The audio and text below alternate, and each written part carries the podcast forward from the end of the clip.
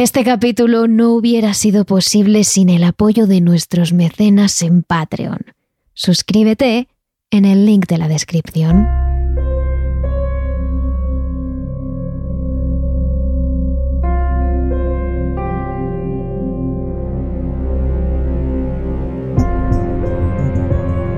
TikTok se ha vuelto una red social muy popular entre los adolescentes. A estas alturas, casi entre todo el mundo. Allí se pueden encontrar desde adolescentes bailoteando hasta médicos o periodistas. Y también, como ya hemos contado en esta misma temporada, incluso gente que sube sus experiencias paranormales y cuenta aquello fantasmal con lo que se encuentra. Personas sensibles que se enfrentan al mundo de lo paranormal día a día. Pero en las plataformas con tantísima gente, también hay, por supuesto, además de personas sensibles, gente que es todo lo contrario.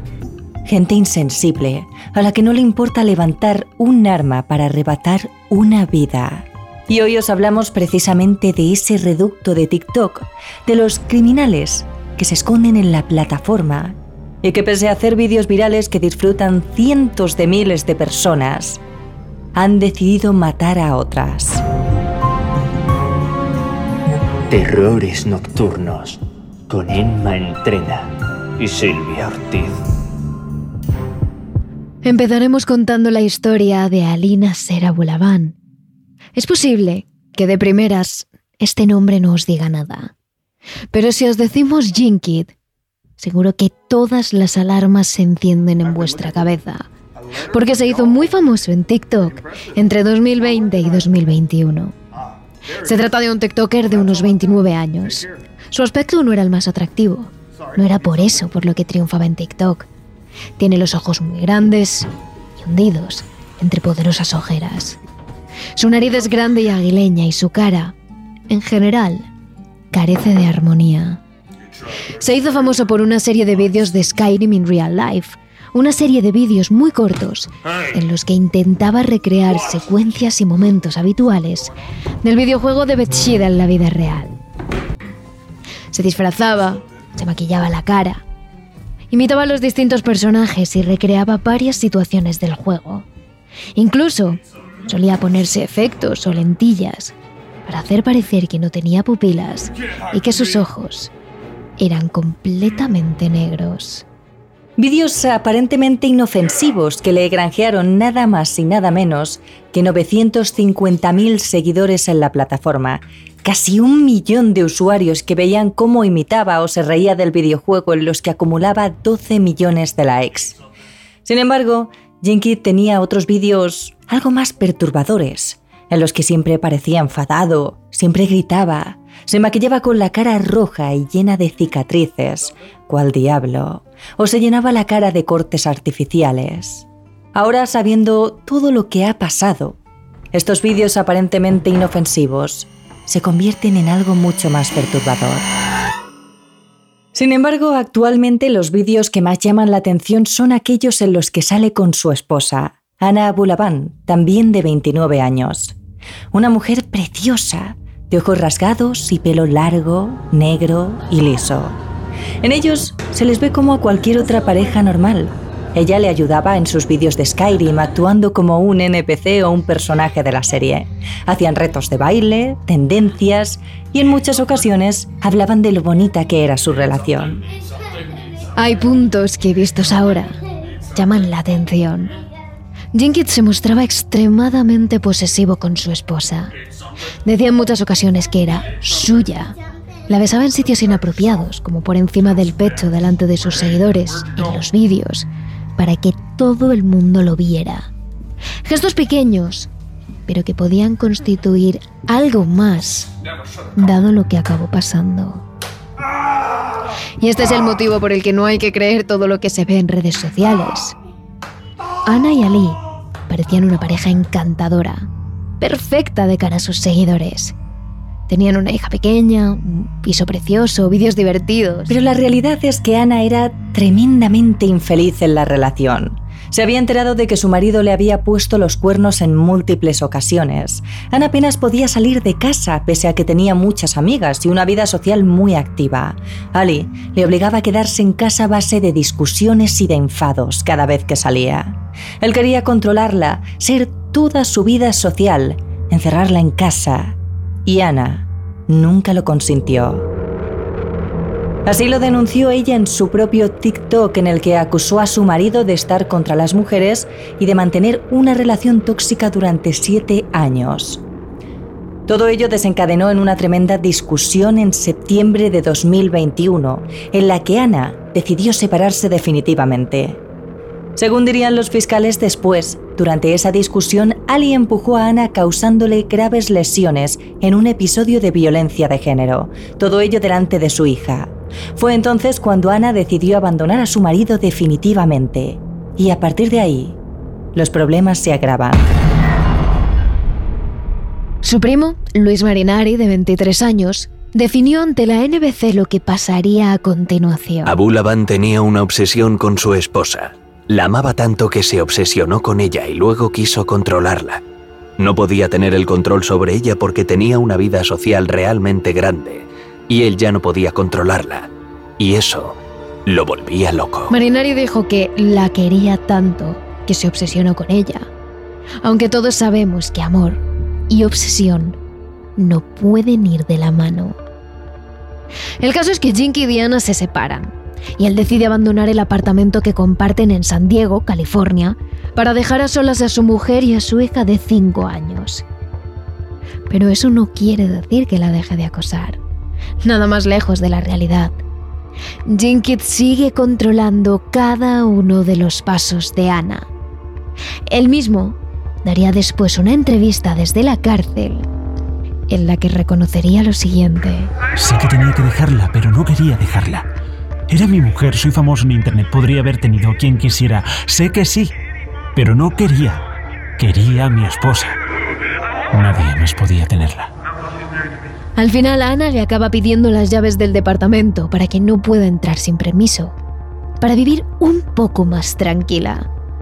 Y Jinkid obedece y se las da. Pero lo cierto es que Jinkid se guarda una copia secreta de esa llave y un día decide vengarse por la separación.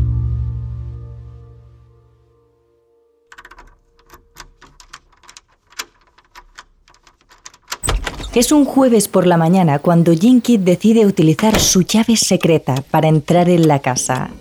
Ni todavía su mujer ni su hija están en el departamento en ese momento, pero eso a él no le para. Lo primero que hace es destrozar absolutamente todo. Tira los muebles al suelo, saca el contenido de los cajones, revuelve toda la casa, lo desordena. De repente, el lugar se convierte en un campo de batalla. Es a partir de ahí cuando va hacia su verdadero objetivo inicial, el iPad de su hija.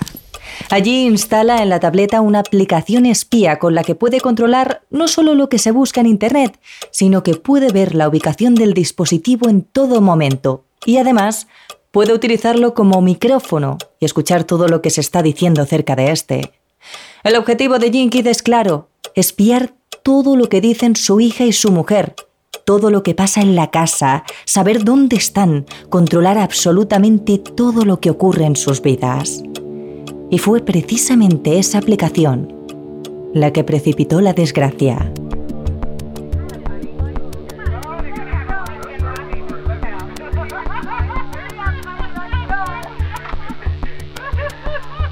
Un día, precisamente a través de este software espía que Jinky instala en el iPad de su hija de 5 años, el hombre escucha algo. Es su mujer, Ana, riéndose a carcajadas con su amigo Rayburn Barron, de 28 años. Los celos inundan completamente la cabeza de Jinky. De ese pequeño fragmento de conversación, de las risas, deduce que Ana y Rayburn habían estado teniendo una relación durante mucho tiempo y que él y su exmujer llevaban tiempo juntos que habían formado todo para conseguir un divorcio amistoso y para poder empezar su relación sin cargas. Fuera verdad o no que Ana tuviera una aventura, no le daba derecho para hacer lo que hizo a continuación. Jinkett deduce que Anna y Rayburn están teniendo una relación por sus conversaciones. Y no solo eso, sino que están a punto de mantener relaciones sexuales. Es lo que el propio Jinkett califica de una pesadilla. Entonces, decide coger el coche y conducir hasta el apartamento de su mujer. Mientras conduce, sigue escuchando las conversaciones de Ana y Ray.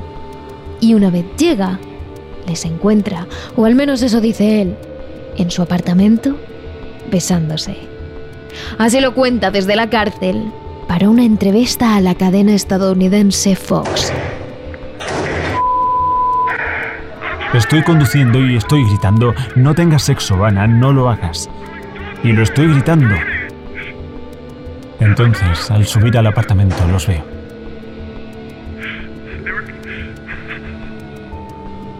No pienso nada, no veo nada, todo está confuso.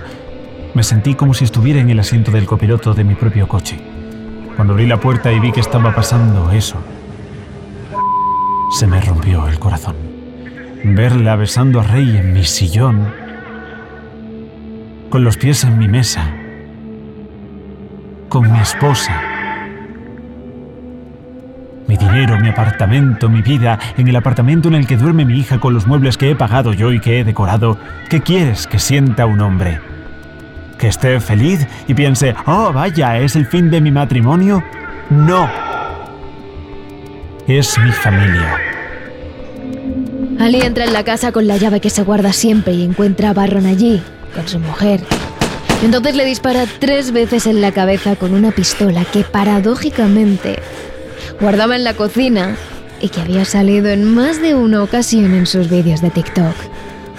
Después, solo queda su mujer, a la que solo le da tiempo a proferir un grito antes de que Jinkit la dispare también.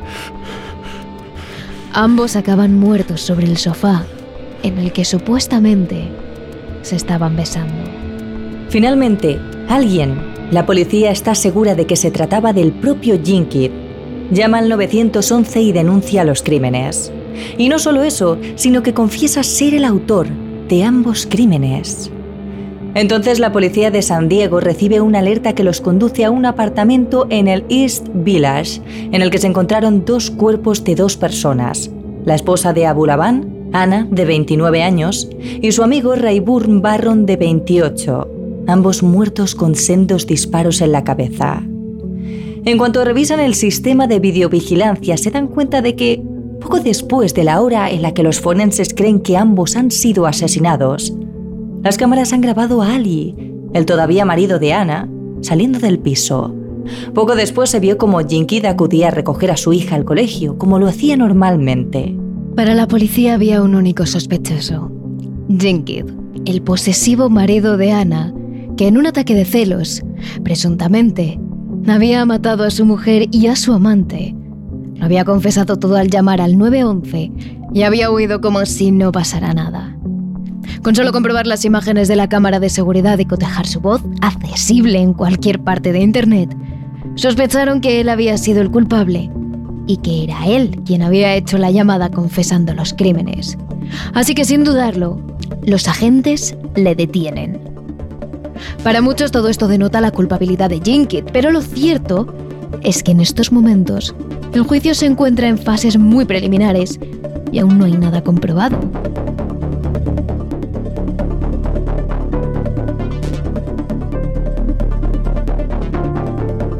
Aunque la policía dice que el propio Jinkit confesó todo a su madre y a los propios agentes de San Diego al llamar al 911 para denunciar el asesinato de su mujer y su amigo, una vez fue detenido, él lo negó todo y se declaró no culpable. Nunca admití nada.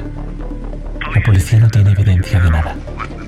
Jinkid alega que él sí llamó a la policía. No niega que fuera su voz la que los agentes escucharon al otro lado de la línea, pero simplemente llamó porque fue él quien encontró los cuerpos. Vio a su mujer y a su amigo tiroteados, llamó a la policía y se fue a buscar a su hija al colegio pensando tan solo en el bienestar y en su seguridad. De hecho, Jinkid ni siquiera reconoce que Ana fuera a pedir el divorcio o una orden de alejamiento, algo que la policía da por probado. Sí que reconoce que su matrimonio iba mal, aunque culpabiliza de todo esto al estilo de vida de Ana, muy centrado en salir y en su vida social. Él dice que no sabe quién mató a Ana y que el que ha salido perdiendo es él. Está en la cárcel, solo, sin carrera y sin el amor de su vida. Estoy roto, estoy devastado, he perdido a mi mujer. Estoy intentando mantener a mi familia y se me está escapando entre los dedos. La he perdido. He perdido. He perdido, he perdido al amor de mi vida. He perdido al amor de mi vida. Que Jinkid haya matado a su mujer y a su amigo es solo la hipótesis de la policía, aunque todas las evidencias apuntan a ello. Que realmente Anna y Rayburn tuvieran una relación es la versión de Jinkid, que en todo caso no justificaría nada. De todas formas, Jinkid lo ha negado todo y se ha declarado no culpable. Sin embargo, cuando la entrevistadora de la Fox le pidió que dijera que él no había matado a su mujer, Jinkid contestó rotundamente. No podía decir eso. Lo único cierto es que en estos momentos Jinkid se encuentra en la cárcel. Ha cambiado sus trajes de Skyrim por un mono naranja de preso y sus vídeos de TikTok por la entrevista a Fox que os hemos mostrado.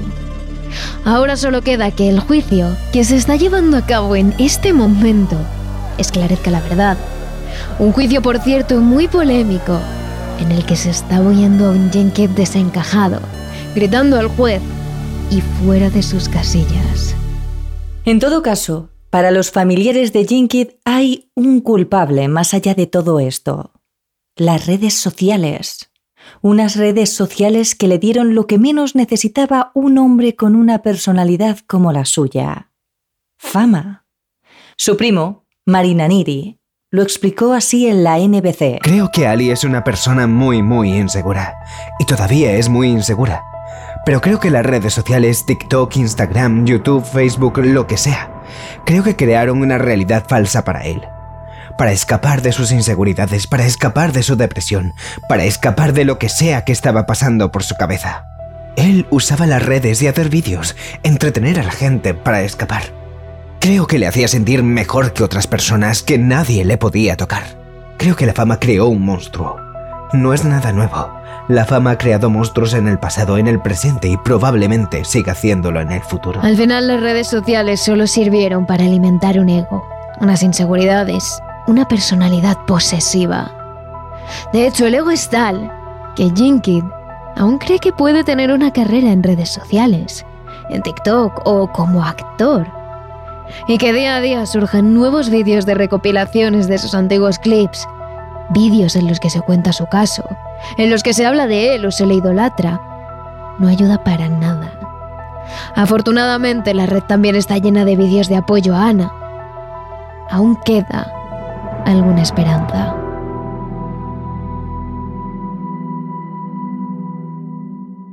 Y es que detrás de todos estos típicos vídeos de TikTok de bailes, tendencias, humor y de opinión, las caras sonrientes de todas esas personas que se colocan frente a la cámara esconden mucho más de lo que muestran. Secretos, pensamientos oscuros, comportamientos extraños, placeres ocultos o creencias escalofriantes. Todos somos conscientes de que no todo lo que vemos en las redes sociales no es real, pero ¿hasta qué punto llega esa fachada? ¿Hasta cuánto puede llegarnos a engañar una persona? Algo parecido sucedió a los usuarios, que no eran pocos, que siguieron la cuenta de una joven estadounidense de 14 años. Una adolescente a la que le gustaba el anime, la música y las redes sociales, sobre todo TikTok. Una chica como otra cualquiera que subía vídeos de vez en cuando siguiendo las tendencias del momento, los bailes, e incluso en alguno parecía su padre sumándose al reto o a la gracia que tocar en ese momento. Una joven totalmente normal, hasta que hizo algo que le llevó a quedarse con el sobrenombre de la asesina de TikTok.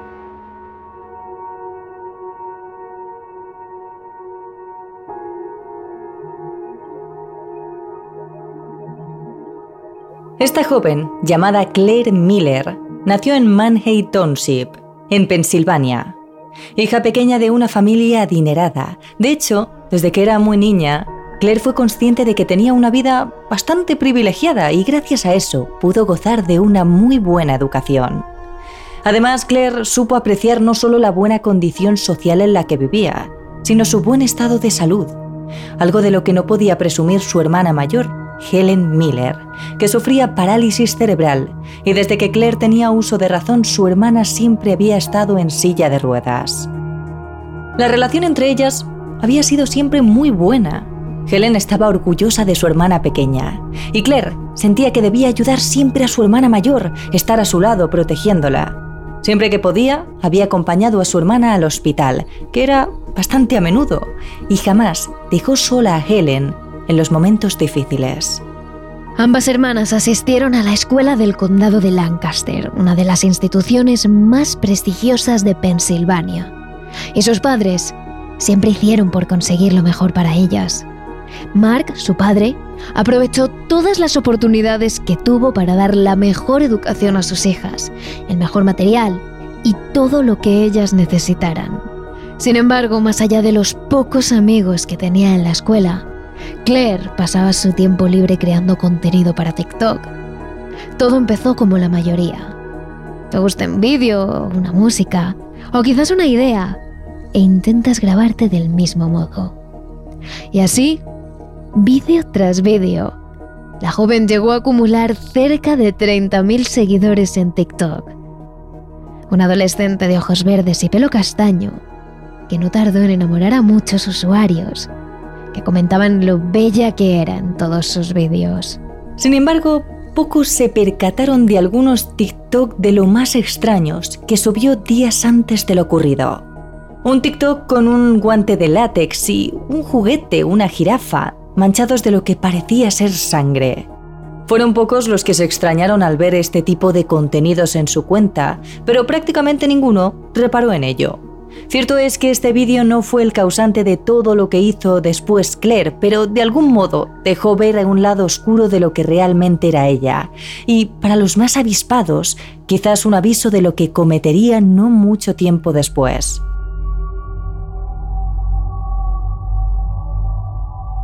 Días antes de lo ocurrido, Claire mostró parte de sus sentimientos a una persona conocida de la que jamás quiso desvelar su identidad.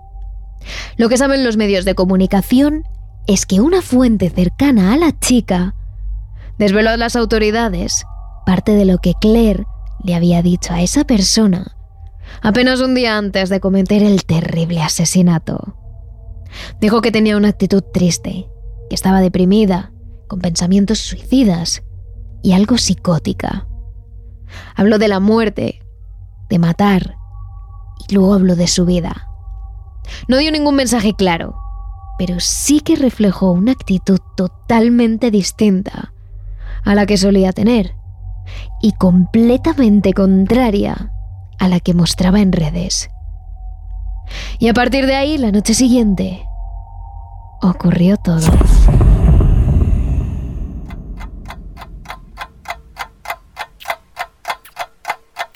La noche del 21 de febrero de 2021, la familia Miller se dio las buenas noches como de costumbre. Los padres se encargaron de acostar a Helen y Claire no tardó en encerrarse en su cuarto. La dinámica de siempre era la misma. La hermana pequeña se cerraba la puerta y la habitación de Helen quedaba abierta por si llegado el momento la joven necesitaba algo.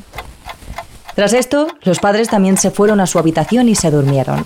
Hasta ahí todo bien, hasta que en el silencio de la noche Claire abrió la puerta de su habitación sigilosamente. No se sabe por qué motivo ni a qué hora exacta ocurrió todo. Pero lo cierto es que Claire fue a la cocina, donde agarró un cuchillo y posteriormente subió a la habitación de su hermana Helen. Entró sin hacer ruido y le clavó el cuchillo en el pecho, casi a la altura de la garganta. Para evitar que gritara y despertara a sus padres, Claire agarró la almohada y tapó la cabeza de su hermana varios segundos hasta que ésta dejó de moverse. No fue hasta pasada la una de la madrugada del 22 de febrero cuando la policía de Pensilvania recibió la llamada. Tras varios intentos por explicarse, Claire afirmó claramente a la policía, he matado a mi hermana.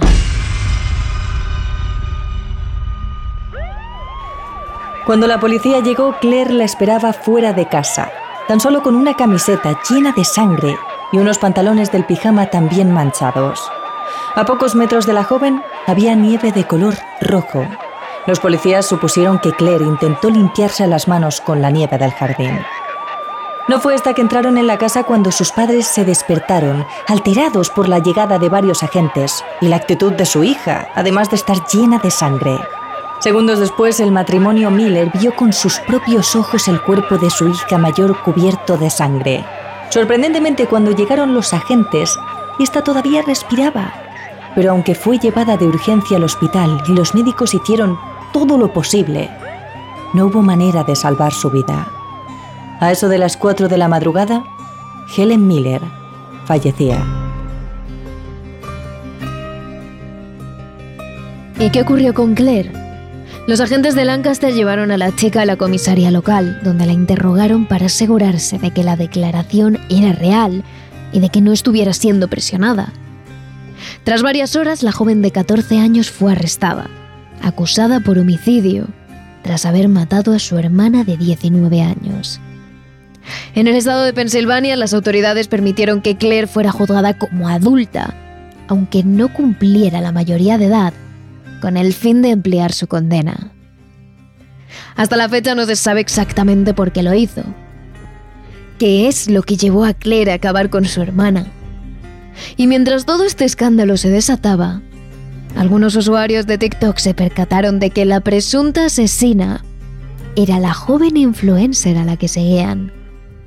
La noticia corrió de boca en boca y en apenas unas horas, la cuenta de Miller llegó a acumular cientos de seguidores y millones de visualizaciones en sus vídeos. Fue entonces cuando la propia empresa de TikTok cerró su cuenta por estar implicada en actos delictivos. Y a partir de ahí, hubo quienes resubieron algunos de los vídeos de la joven. En TikTok las teorías sobre por qué lo hizo eran infinitas.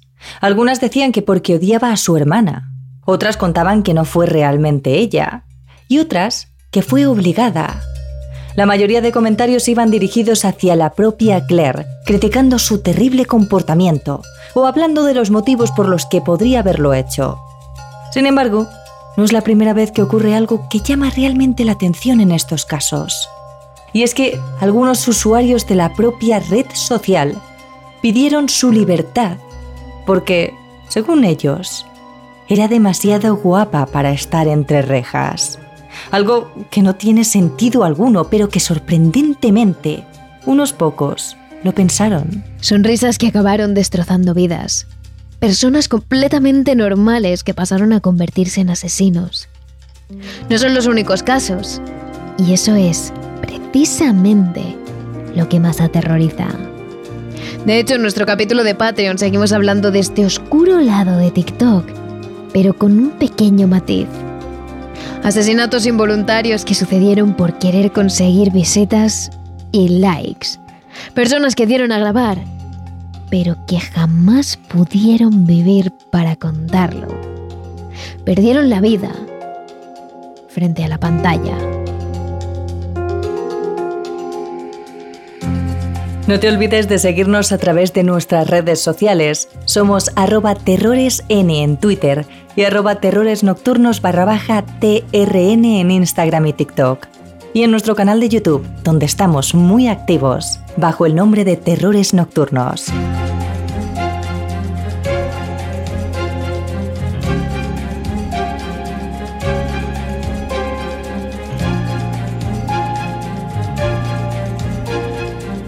Terrores Nocturnos, realizado por David Fernández Marcos.